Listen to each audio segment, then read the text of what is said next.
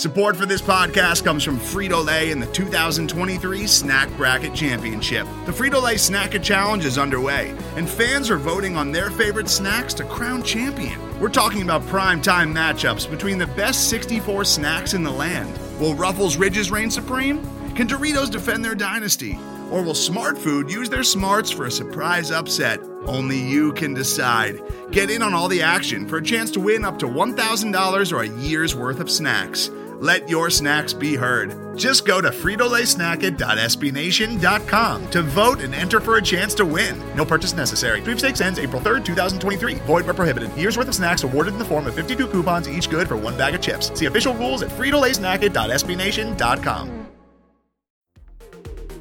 The following segment is from Monday, Football Monday, on the SB Nation NFL Show, where we're discussing your favorite team. Subscribe to the SB Nation NFL Show to make sure you don't miss conversations like this one. Game of the week is, is basically what it is. It's the game of the week, the game we feel is the most exciting. Um, and I believe that we all, I mean, I guess generally agree that it's Tampa Bay at New Orleans. Woo! Bucks at Saints. How do we feel? We juiced? Like everybody does this thing where they list the weapons for the Buccaneers. You know, Yeah. they did it for the Browns last year. They're like, look at this offense, you know, and they're doing it when they add Leonard Fournette, like LeSean McCoy. Like, you didn't need to do that. This offense has plenty of weapons for Tom Brady, okay? The problem is, you know, the New Orleans Saints. And when you compare the teams week to week and you ask who has the better coach, who has the better quarterback, who has the more talented roster, right? Boil it down to the basics. The Saints are winning all three of those battles the majority of the time, and they definitely win it in this one, in my opinion, because Brady is aged and is not as good. Maybe not even the best quarterback in the AFC East last year. Brees, while you know he may wear down later on in the year, for the first two to three months of the season, he's been magical. So until that stops, you know, I got to assume that he's going to be the same Brees. So I think the key for Tampa Bay is taking away the quick game, praying you hold up down the field, don't get gashed too badly. And that sounds great, but the Saints have the best offensive tackle duo in the league and Ryan Ramczyk and Terron Armstead. They're going to give Brees time. And ultimately, there's there's continuity that P kind of alluded to before with the Saints that trumps the Bucks.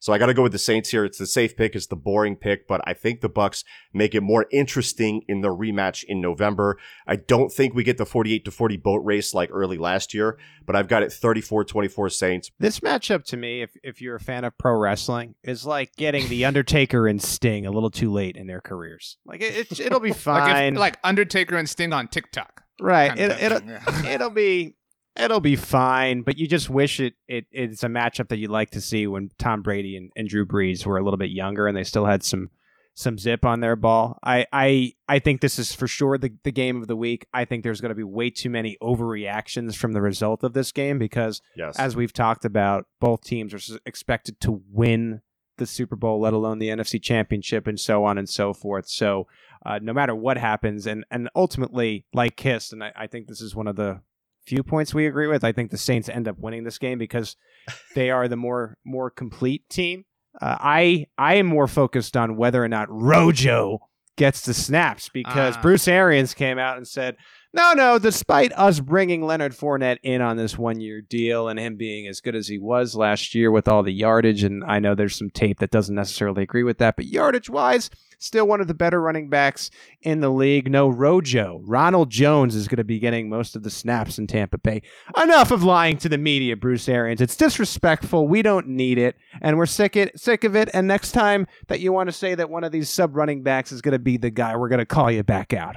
I want to get a takeout on the inaugural episode of Monday Football Monday, just so I can I can say I planted the flag. I think there is an element of Bruce Arians that is wildly overrated. He is regarded his his sort of thing is he's a quarterback whisperer, right? Like that's he, he's always somebody who can work with quarterbacks. Worked with Peyton Manning in Indianapolis. Wow, number one overall pick. Real tough, tough job you had there in Indy, uh, Bruce. Worked with Ben Roethlisberger in Pittsburgh. Wow. First round quarterback, those tough cookies. Okay, really tough. Worked with Andrew Luck in Indianapolis, number one overall pick. Man, really, really dug deep in the barrel there, Bruce. You you really found some stuff that nobody had ever seen in of Andrew Luck. Went to Arizona. Carson Palmer, former Heisman Trophy winner, number one overall pick, who had had success at the NFL level. Wow, dude, I really am just stunned that you were able to turn Carson Palmer into something legitimate. Goes to Tampa Bay gets Jameis Winston, Mm. also former Heisman Trophy winner and number one overall pick. Wow, I can't. Now he gets Tom Brady, and it's like, man, Bruce Arians is the quarterback maker. I mean, I'm just, I'm a little, and I think nobody ever really questions Bruce Arians. Except for Pete, apparently, uh, because he's cool. Like he he wears the hat and he curses and he, he's just nobody wants to call him out on anything because he's cool. More important of any than any of the teams we talked about is, of course, our fantasy teams. And I'm just looking out for the fantasy owners out there. Like, how Mhm. how are you supposed to know whether to put in uh, Fournette or Rojo or who to trade for and, and who to who to maybe shop? If you're not going to tell us the truth, this is 2020. Fantasy is just as important as the regular teams. Come on, Well, Bruce. Fine. I have the Saints winning. I think the Saints are uh, like a geyser that are waiting to erupt, at least at the beginning of this season. I think that might taper off, um, as evidenced um, by my Falcons, perhaps. Uh, but I think the Saints win this game. I'm glad to see that we went round and round. I hope they go all black. That's what it's the Superdome. Some things are going to be weird.